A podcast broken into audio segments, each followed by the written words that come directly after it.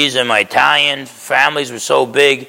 And uh, when I got saved out here, while I was in the Marine Corps, you know, I realized I wasn't going to, and I met my bride out here, that we probably weren't going to move back to New Jersey.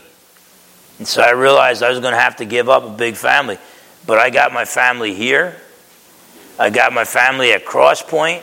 And so God's blessed me abundantly uh, with friends, with family. And uh, Paul never took that for granted. Let me tell you this there were times that Paul had to go it alone. He was alone in Athens when he preached his Mars Hill speech in Acts 17, but then his buddies, Timothy and Silas, came to meet with him shortly after. Um, but for the most part, God saves us as individuals, but saves us into a community. And you know, we might someday you might get busted for preaching the gospel. Seems there's some indicators that we're moving in that direction. You might get stuck with solitary confinement. You're going to have to have a really big devotional life and all. If Paul got arrested for preaching, what makes me think? What makes us think that we're going to be exempt from that? And um, you know, God sits in heaven. Psalms 2. He laughs at the kings of the earth who mock him. Um, God's doing a lot of laughing right now. Okay? And, uh, but the fact of the matter is, uh, I don't even know. I don't know if we appreciate our friends during the good times. When times get bad, you really, really need your friends. And Paul, even if Paul needed friends, who are we to not need friends? So, so you know, and, and it's not just two. I need friends. I need friends. The people around you need friends. Okay. And as you look around this room, I'm not going to name any names. There's a few grouchy people out there, and uh, I might even be one of them. So, uh, so you, sometimes you got to be a little forgiving and uh, and gracious, but reach out and make friends. Paul never forgot his friends here, and uh, and so he gives his final greetings and endorsements. Even Paul needed a team. He had a team of colleagues. And now, verses 12 and 13, where we left off, he mentions Epaphras. Says, Epaphras, who is one of you, so he's from Colossus, okay? Letter to the Colossians, city of Colossus. Epaphras, who is one of you, a bondservant of Christ. You know, you want to be free? you got to be a slave of Christ. Okay? Everybody wants to be free of God. Well, that makes you a slave. You want to be free, you got to be a slave of God. God knows best. God designed you for a purpose, and that purpose is to glorify Him. Epaphras, who is one of you, a bond servant, a slave of Christ, greets you, always laboring fervently for you in prayers, that you may stand perfect and complete in all the will of God. For I bear him witness that he has a great zeal for you, a great passion for them. And those who are in Laodicea and those in Hierapolis, which were two neighboring cities there. So Epaphras is from Colossus, and he had a pastor's heart. Pastor just means shepherd. He had a pastor's heart for the Colossians. He prayed fervently for them. He probably planted the church in Colossus. If you look back at Colossians 1 and verse 6, he talks about the gospel. And then in verse 7, Paul says, As you also learn from Epaphras, our dear fellow servant, who is a faithful minister of Christ on your behalf who also declared to us your love in the Spirit. So it seems like, as the Apostle Paul, the apostle to the Gentiles, as he's preaching the gospel to all these Gentile cities, he didn't get to all the cities himself. Sometimes he trained guys, and then they went out a few cities away.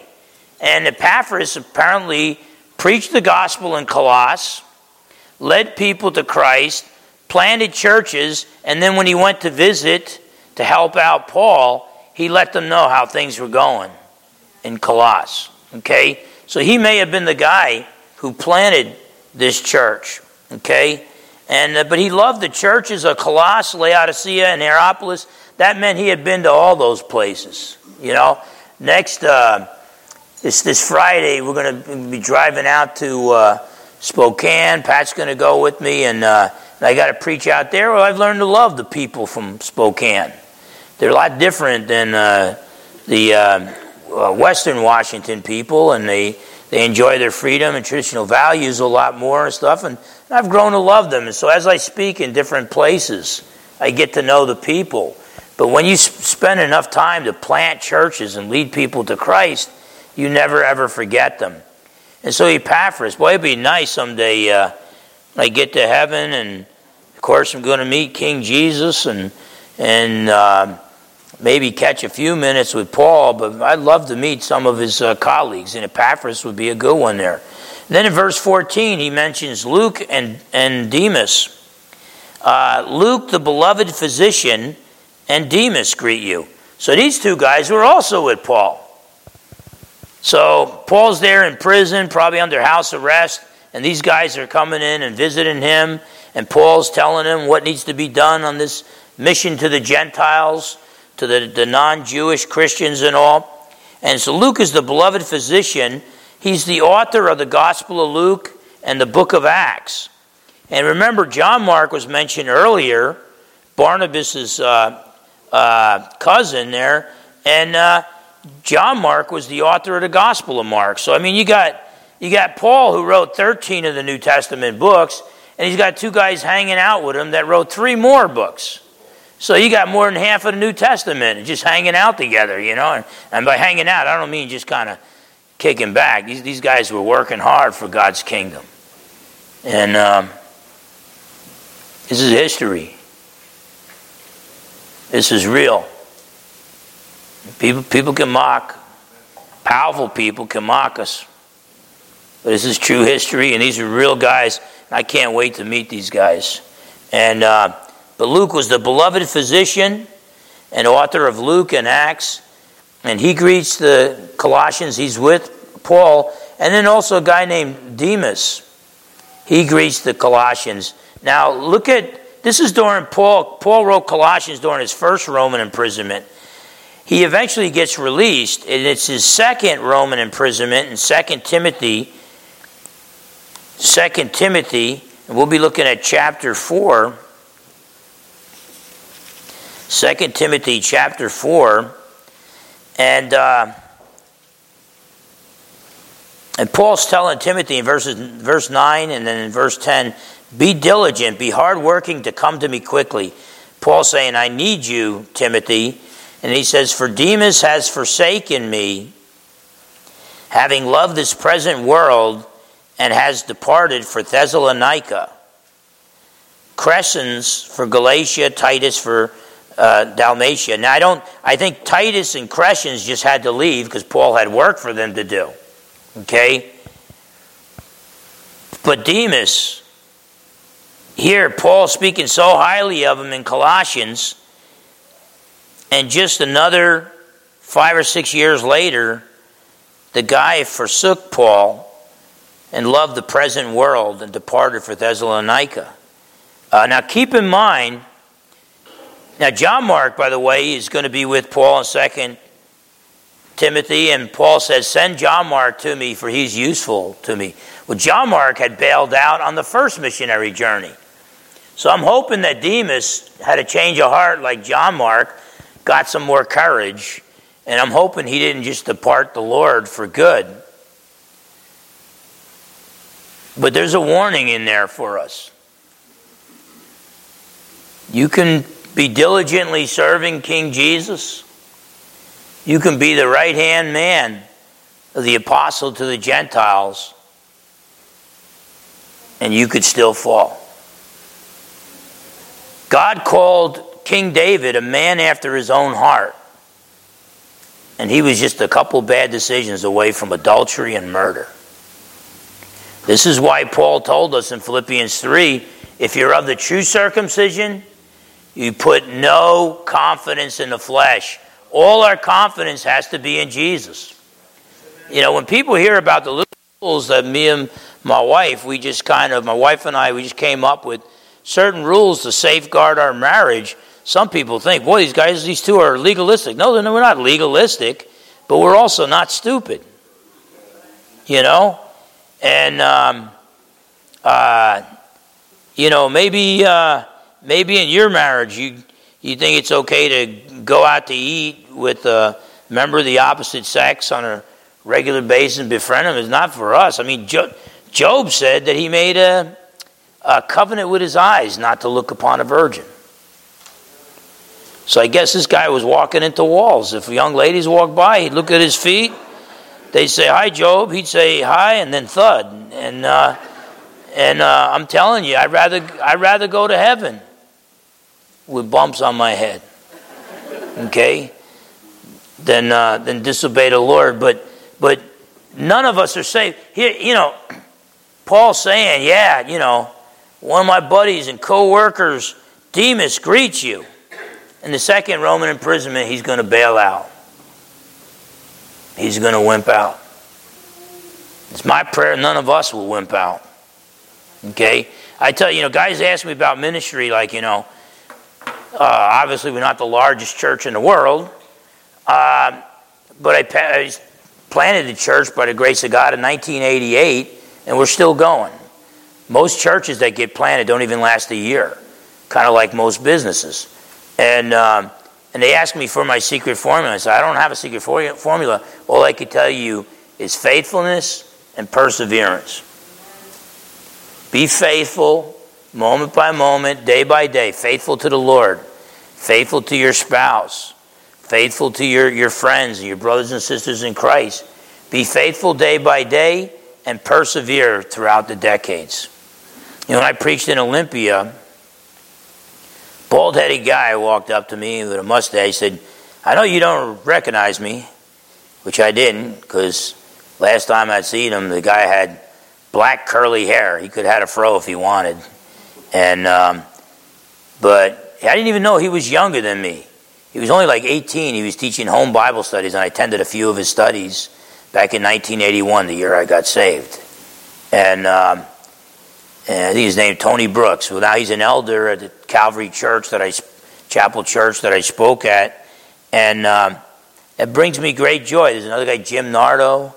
It brings me great joy to bump into brothers and sisters in the Lord who have been faithful to the Lord and persevered throughout the decades, but never feel safe and comfortable in your walk with the Lord. Paul says, work out your salvation with fear and trembling. So we need to love the Lord. We need to love to be in His presence, but that doesn't mean that you're going to feel comfortable in the presence of the God of Abraham, Isaac, and Jacob. He is still God, and you're not. Okay? And we do not play games with Jesus. We got to love Him with an undying love, and we can only do that through the power of the Holy Spirit and by not putting confidence in the flesh. See, if you don't, Satan will, will try to prevent you from doing God's work. Satan would probably say, Demas, don't, uh, don't go with Paul. He's in prison. He's in trouble. Don't, don't, don't serve Paul and serve others and stuff like that, you know. But then when you take that stand and you do the right thing, then Satan switches to plan B. And that's like, okay, the guy's doing what God's called him to do. Now I'm going to give him some arrogance. I'm going to make him overconfident. I'm going to make him think, man, I'm good now. I'm really good, man. I just, you know, and almost we get to the point where we tell Jesus and the Holy Spirit, just stay on the sidelines. I got the ball, don't worry. I'll take care of things on my own. No, we put no confidence in the flesh. Don't be a Demas. Okay? Some of us are John Marks. Some of us were doing good and then we bombed. When he left, uh, Paul and Barnabas on the first missionary journey, and Barnabas, the son of encouragement, says, Come on, we're going to bring my cousin back. And Paul's like, No way. And they're butting heads and this and that. But eventually, John Mark, by the grace of God, the Lord picked him up, dusted him off, and he ended up writing the Gospel of John. And late in Paul's life, Paul, Paul greets him even here. So sends greetings from him. But late in his life, Paul could say, He's useful for me. The guy has proven himself. Our God, I, I praise God. Our God's the God of a second chance. He's the God of the now. He's not going to slam you for something you did 10 years ago.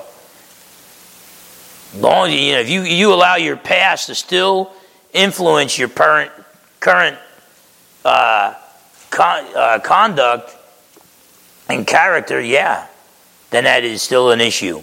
But if you're forgiven and you're repentant of it, God's not going to hold that uh, against you. We got a God who forgives, but don't be a Demas. God's called you to serve by Paul's side, then you serve by his side till the end. Somebody had to bury Paul's body and his head. They severed his head from his body, and, um, and there were some guys that were still there with Paul till the end. And then they, most of those guys eventually got killed preaching Jesus years later. Uh, but Demas later abandoned Paul during Paul's second Roman imprisonment. I hope he repented and I hope, hope he's in heaven, but we don't know. Okay? Um, but you got to put your confidence in the Lord. Verse 15 Greet the brethren who are in Laodicea and Nymphas and the church that is in his house. So Paul tells the Colossians to greet the brethren in Laodicea, a near, near city, nearby city, and to greet a guy named Nymphas and the church that meets in his house. You know, even uh, Philemon, when Paul writes to Philemon to set free Onesimus, his slave, Philemon had a, a church in his house. Okay? You know, I've had pastors, when we were smaller than this, I've had pastors tell me, oh, I go to them for advice, looking for a shoulder to cry on. They said, well, you're not really a church. You have enough people. Join my church, and I'll give you your people as a Sunday school class or something. And I was like, man, are these guys even reading the Bible? Many of the early churches met in the houses. Things get real bad here. We're going to be like China. We're going to have to go underground. We're going to have to go back to meeting in the houses again. I hope, by the grace of God, that the elders are training up leaders within our flock. And uh, I'd recommend you go to you know, two Bible studies during a week. You know, if you want to come to our ladies' Bible study or men's Bible study here, that'd be great. But I would try to go to a study, hopefully with somebody in the church or somebody outside the church who's grounded in the Word that's walking distance. Because nowhere in the Bible does it say um, Americans are going to have access to gas until I come back. Okay? And with leaders like we got right now, you know, I mean, the, the guy's in the Oval Office right now. He, he stated he wants to eventually do away with fossil fuels. And people are like, oh, yeah, this guy wants to get me out of my car. I'll vote for him. And it's like, what is wrong? What is wrong, people? And, uh, but whatever the case, uh, uh, the churches, they ended up, they were met in the homes. The Jews, when they would open up a synagogue, you had to just have at least 10 heads of town, 10 households. So, I mean, the early churches were just patterned after that. They're just a few people in a household, and they'd start a church. So uh, now God blessed us with a building. You know, after 33 years, at the 34th year, God blessed us with a building.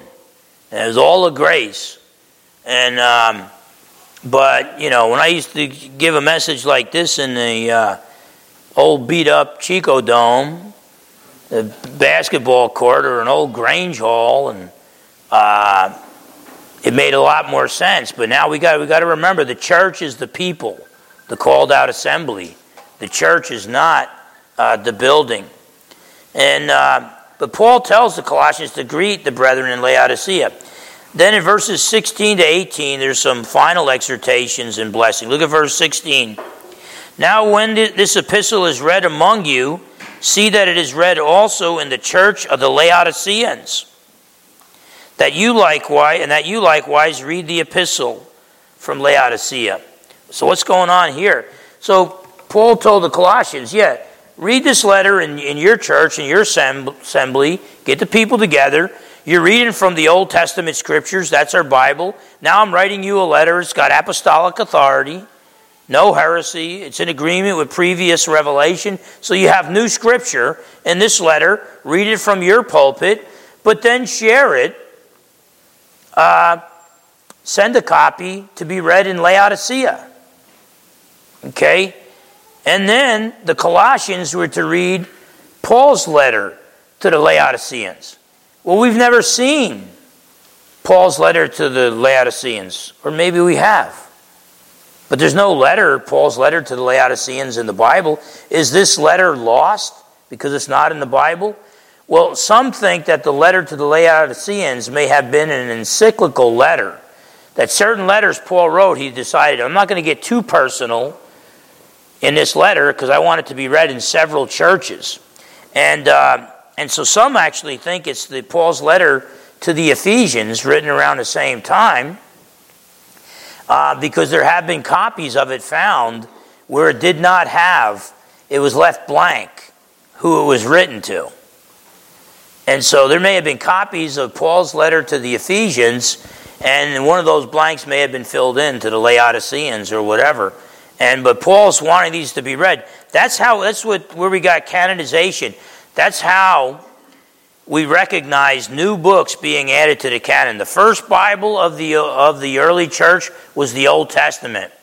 But then, as apostles wrote letters to the churches, the Spirit of God moved within those assemblies to know, for the people to know, should we make copies of this and send them to the other churches? And then, once they were widely read in the other churches, people understood these have the same level of authority as the Old Testament. As C.S. Lewis would say, Aslan is on the move. The God of Israel is at it again. He's writing again after 400 years of not writing. He's at it again. He's writing again. And, um, and so the Holy Spirit moved within the church to recognize which books needed to be added uh, to the Bible. And um, uh, so that's verse 16. In verse 17, and say to Archippus, Take heed to the ministry which you have received in the Lord, that you may fulfill it. So he encouraged Archippus to fulfill his God given ministry. Archippus is some guy in Colossus. Now look at Philemon. Philemon is a one chapter letter to the slave owner where Paul said, Look, I led you to Christ. Your slave Onesimus ran away. He met me in Rome. I led him to Christ. Roman law says I got to send him back to you. I'm sending him back to you. But I'm asking you, do me a favor, set him free and send him to me. Because even though you call him Onesimus useless, he's useful for me. This was one of the key books of the Bible that the abolitionists in America used to oppose slavery and to abolish slavery. Uh, but look at Philemon. It says, Paul, starting right at the very first verse there.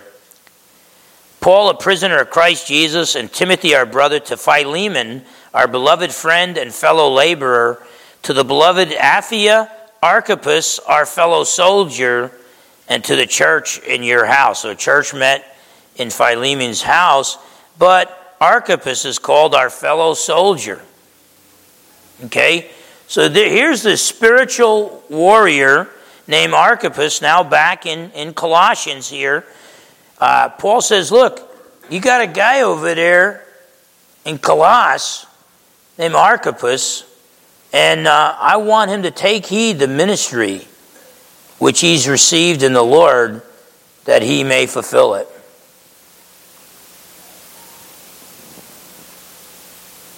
I got a question for each and everybody here. Are you an, an Archippus? Are you somebody that God has given a ministry and you haven't fully stepped out to start fulfilling it? Okay? Remember, the pastor, it is not the pastor's job or the pastoral staff's job to do the ministry, to do the work that God has called us to do. It's the pastor and the leadership's job to equip you, to equip the saints for service. I wouldn't be surprised if we have a few Archippuses out there. Now, granted, when I got the call to preach, when I, when I realized God has called me to preach, Okay? I still had to work 10 years in law enforcement, get my schooling, and get to that point where I could, you know, plant a church and, and move on and do what God's called me to do. So it does, God doesn't just call you and then say, okay, He calls you some kind of mission work the second you get saved, but there might be a ministry that's going to take years of preparation. Uh, but all I know is there's probably somebody in this room, maybe a few of you, that you're an Archippus. You're a warrior for the Lord. You love the Lord, and God has equipped you and gifted you for service, and you're not being all that God called you to be. What's, what's stopping you? You know what's stopping me? When I, I was a new believer and I enrolled in Bible college, Liberty University, and I thought, well, God would never call me to preach because, you know, I grew up in Essex County, New Jersey. You know, I knew how to box. I was in the Marine Corps. After I got out of the Marine Corps, I'm only qualified to be in law enforcement or security.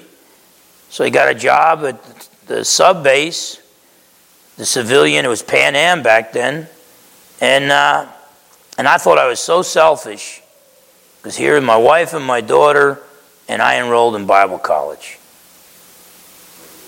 And um, I thought, what a selfish thing to do because God wouldn't call me. God, why would God call me? There's probably some kid who grew up in the church, never cursed a day in his life never hit somebody, okay? Never got drunk, you know, fill in the blanks. And um, why would God call me? I just like, you know, I just like, hey, you know, uh, I was just some trash from Jersey that got saved. And you might say, oh, don't be so hard on yourself. Hey, look, we're all trash. we were created in God's image, but we, we've earned hell, okay? And last I heard, you take trash and you, you put it in a pile and you burn it. And uh, so I'm not like, you know, being super humble. I'm just being super honest, okay? I was trash from Jersey who got saved. And it's like, why would God use me to preach?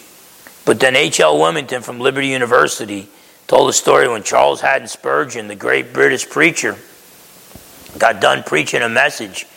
And a young guy walked up to him and said, uh, Spurgeon had his back to him. And the young guy said, I think God's called me to preach, but I'm not sure. How can I be sure? And Spurgeon turned around and faced the guy, the young guy, and said, Son, if you can be happy in any other job on earth, God hasn't called you to preach. And here I was in law enforcement. I was leading the department and writing tickets at the time. Um, I was doing a good job in investigations and all. I received employee of the quarter awards and things like that. And uh, but I hated my job. It was like you know, hey, if this is what I got to do to pay my bills and pay my tuition, then you know, so be it. And uh, but once I heard that Spurgeon said that, I realized I'm actually not a sinful guy because I thought I was lazy because all I wanted to do was study the Bible and teach others. I didn't want to do real work. That's fun stuff. I didn't want to do real work. And then I realized oh, wait a minute, maybe God put that desire there. Okay? So maybe some of you are sitting out there. I don't know what Archippus' problem was, but the dude had a problem. And it might have been, oh, why would God use me? Look at all the rotten things I did. Well, if God saved you and transformed you, your life is a sermon. Okay? And so maybe that's it. Maybe you just think, well, no, I'm not. Let me tell you, Moses made excuses. Moses told God, well, I, I'm not an eloquent man, I'm not a good speaker. And God said, well, your brother Aaron is. So you'll be, you'll represent God to Pharaoh, and your mouthpiece, your prophet, will be your brother Aaron. You got a whole chapter of Moses giving excuses why he's not the guy. Okay? Maybe we got a few Archippuses out here. who need to stop making excuses. And you need to be all that God called you to be and all that God equipped you to be. Okay? And, um, um, but that was the problem with this, this Archippus guy. Uh, he had to be encouraged to fulfill his God given ministry. Paul had encouraged Timothy. Sometimes it's because guys are real young.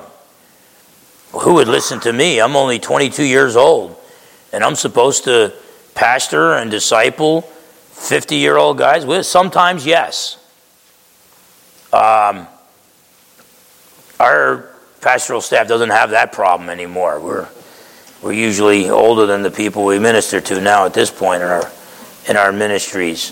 Um, but, uh, but whatever the case, Archippus needed encouragement to fulfill his God given ministry. And then verse 18, which closes the book of Colossians, this salutation, this closing by my own hand, Paul. Remember my chains, grace be with you, amen. Um, he says goodbye in his own handwriting. See, Paul had scribes. So sometimes he mentions the name of the scribes. Paul's a pretty important dude. So he could just stand there or sit and he just dictates and the scribes write.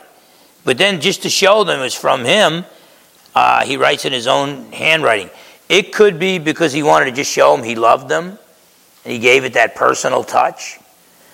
Or it could be that there were, he says in the uh, Second Thessalonians, that there were letters, forged letters, claiming to have been written by him and the apostles.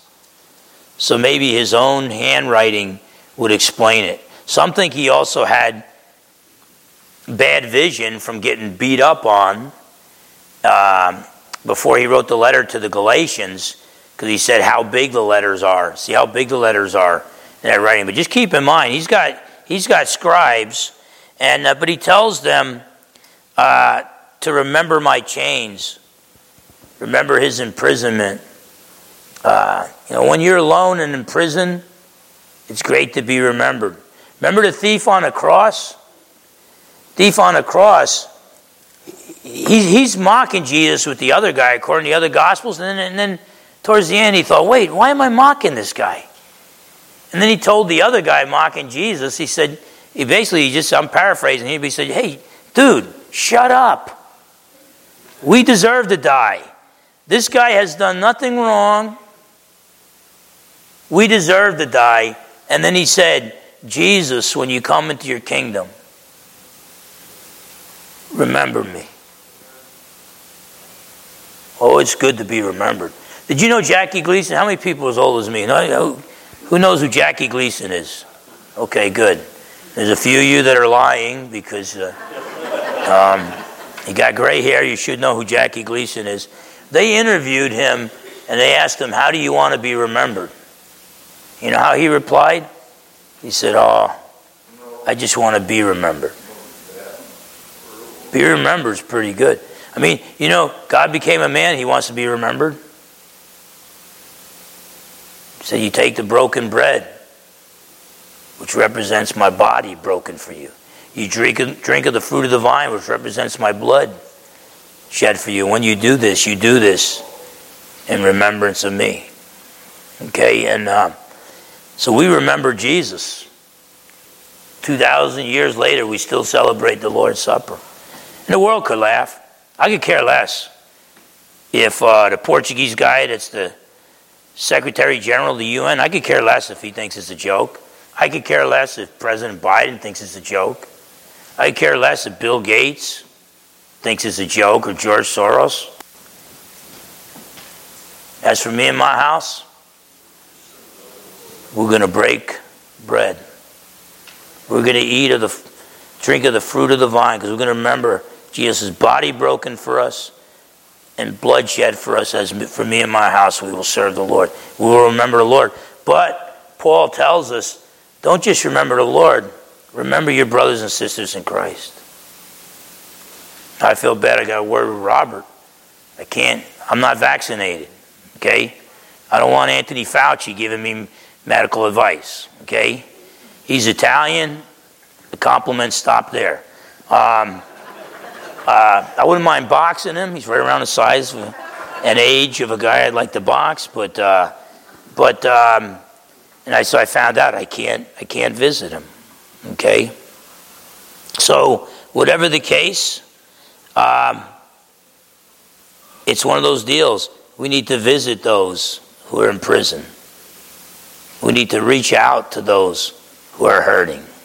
Okay, and um, and so Paul tells us to remember him in his chains. Now he's in his chains. He's suffering. Yet what does he wish for us? Does he say, I wish you could suffer like I'm suffering? No, he wishes grace upon the people. Okay?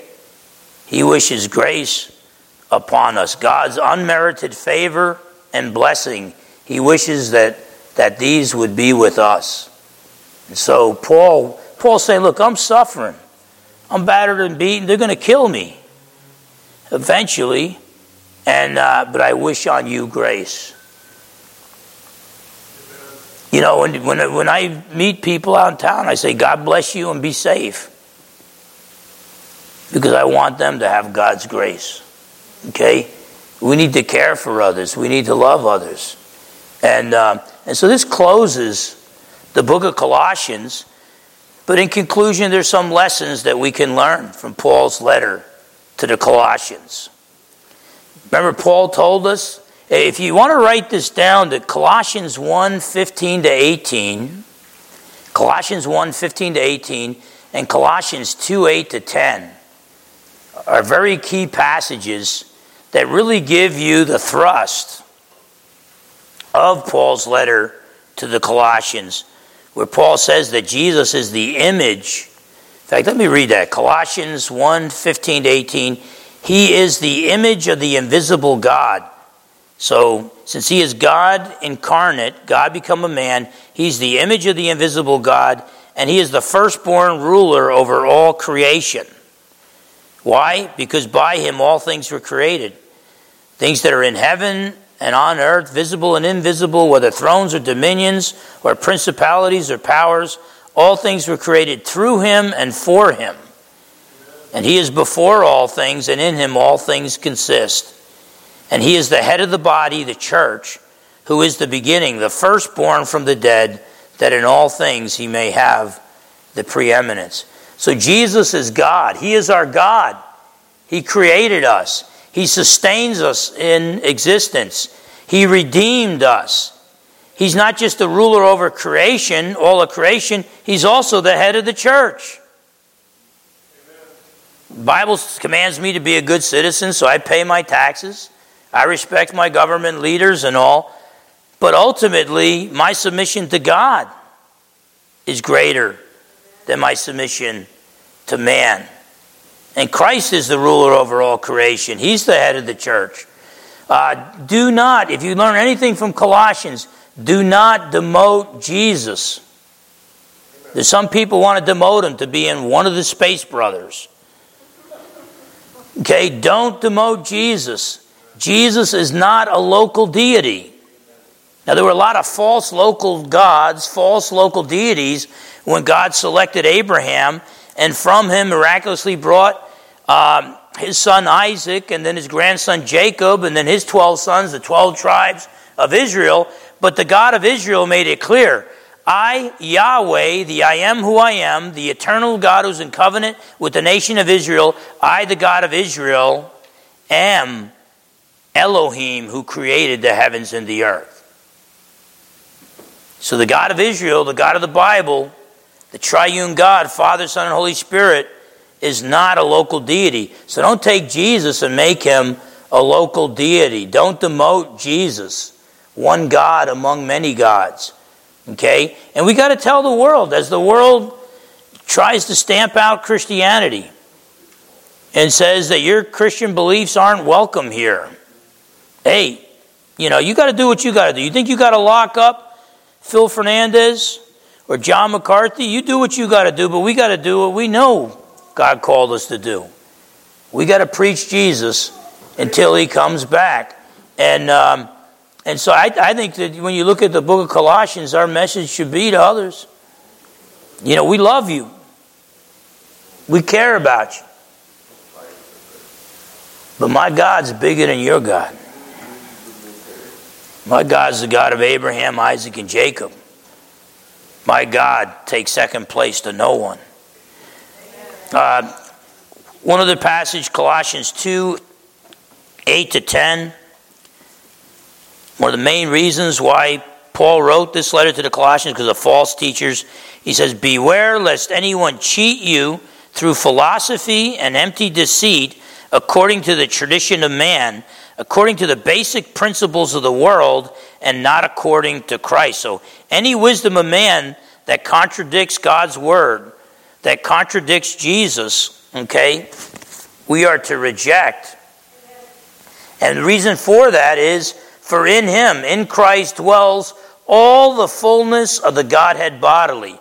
He's saying that Jesus, although he has fully become a man, he is also fully God, the second person of the Trinity. And then he says, And you are complete in him who is the head of all principality and power. We are complete in Christ. We should be content with Christ. We don't need more than Jesus. A lot of people call themselves Christians, but they think they need something more than Jesus. Okay? Now, I'm not saying don't read books written by other authors. If they help you in your walk for the Lord, great. Even I read non Christian, even anti Christian books. I have to learn those to know how to refute them, how to prove them false. But I have to be satisfied with Jesus. We are complete in Christ. We should be content with Christ. We don't need more than Jesus. We're told that Jesus is our wisdom. We don't need the world's false wisdom. We're told, do not be deceived by the basic principles of the world. There's some people who say, no, uh, we evolved, there's no God, we got here by chance. That's not what the Bible teaches. Don't be deceived by the basic principles of the world. Don't put yourself under the rules and regulations of the Old Testament law, Paul says the Old Testament diet, the ceremonial aspects of the law. No, that Christ fulfilled that. Don't put yourself under Gnostic, mystical rules, like New Age type teachings. We're told here the old you is dead, the new you is alive in Christ. We've got to remind ourselves the, the, you're not who you used to be. Okay? Jesus has transformed you. He has changed your life. You don't need to act like who you used to be. You used to be a slave to sin. If you're a believer, Paul now says in Romans 6, you are a slave to righteousness. So start acting that way. Okay? Oh, sin is so powerful and I can't say no. And uh, God's word says no. One of the fruit of the Spirit, self control. You can say no. We're not going to, none of us is perfect, but the fact is, each and every time we sin, we don't have an excuse for sin.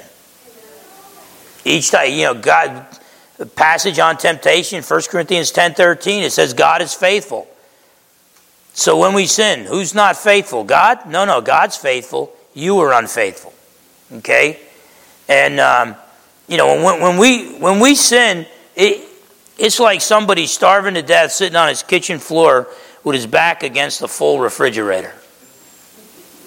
God's given us everything we need to live the overcoming life. Okay? And uh, so the old you is dead. That's the problem why we sin. We're just not fully convinced in God's word. You know, I'm not fully convinced. You're not fully convinced that the old you is dead and now the new you is alive in Christ. So Paul says, put on the new man, put to death the old man. Let Jesus change you. Let him change your home, your family life, we were told. Okay? And, and your work relationships. Be a good worker and a good boss.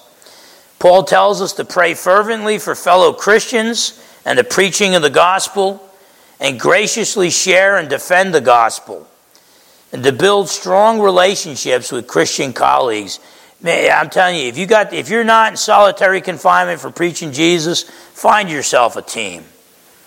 Be a member of a team. I'm I'm on a big team here. Okay? Get colleagues to come alongside you. Don't be a lone ranger unless you have to be. a Lone Ranger. Okay?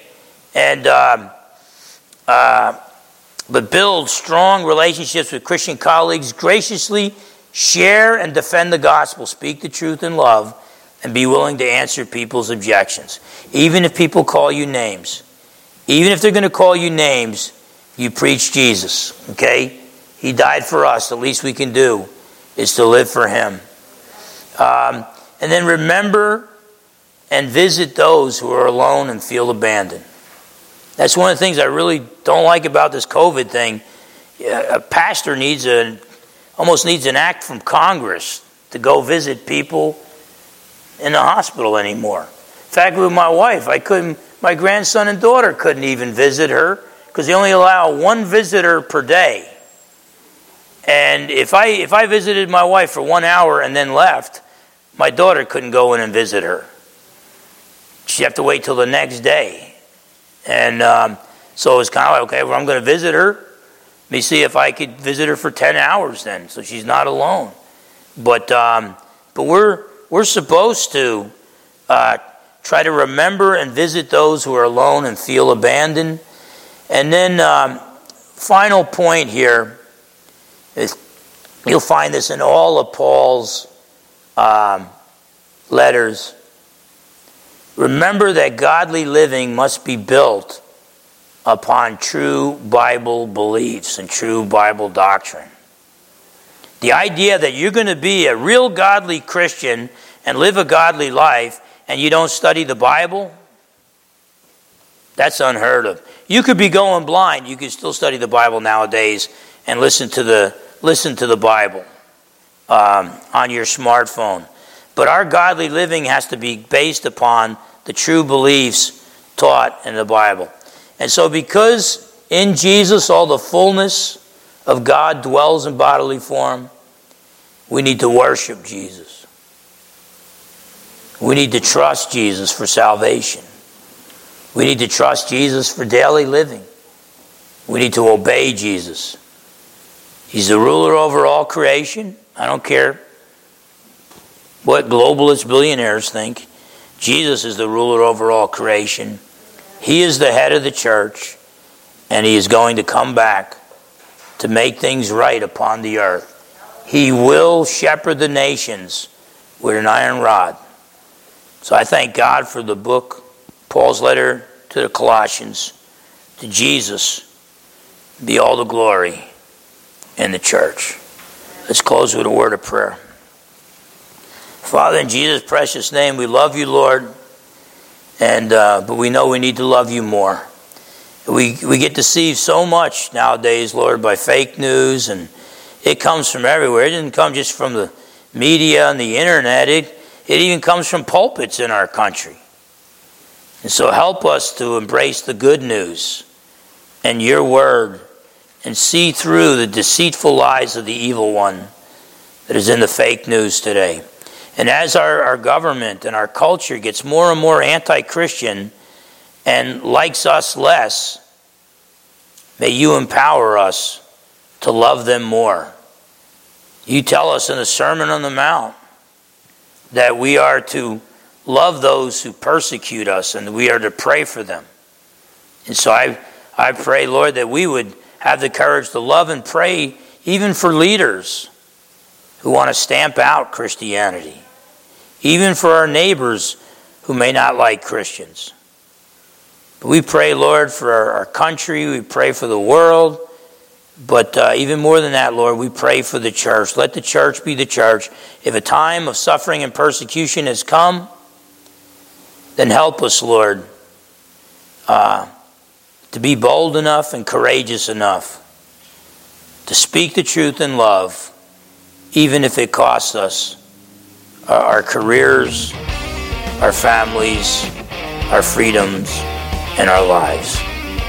But uh, may we heed the warnings you've given us in the book of Colossians and help equip us, Lord, empower us to be all that you called us to be until that day when your Son, King Jesus, takes a stand upon the world to make things right. In Jesus' precious name we pray.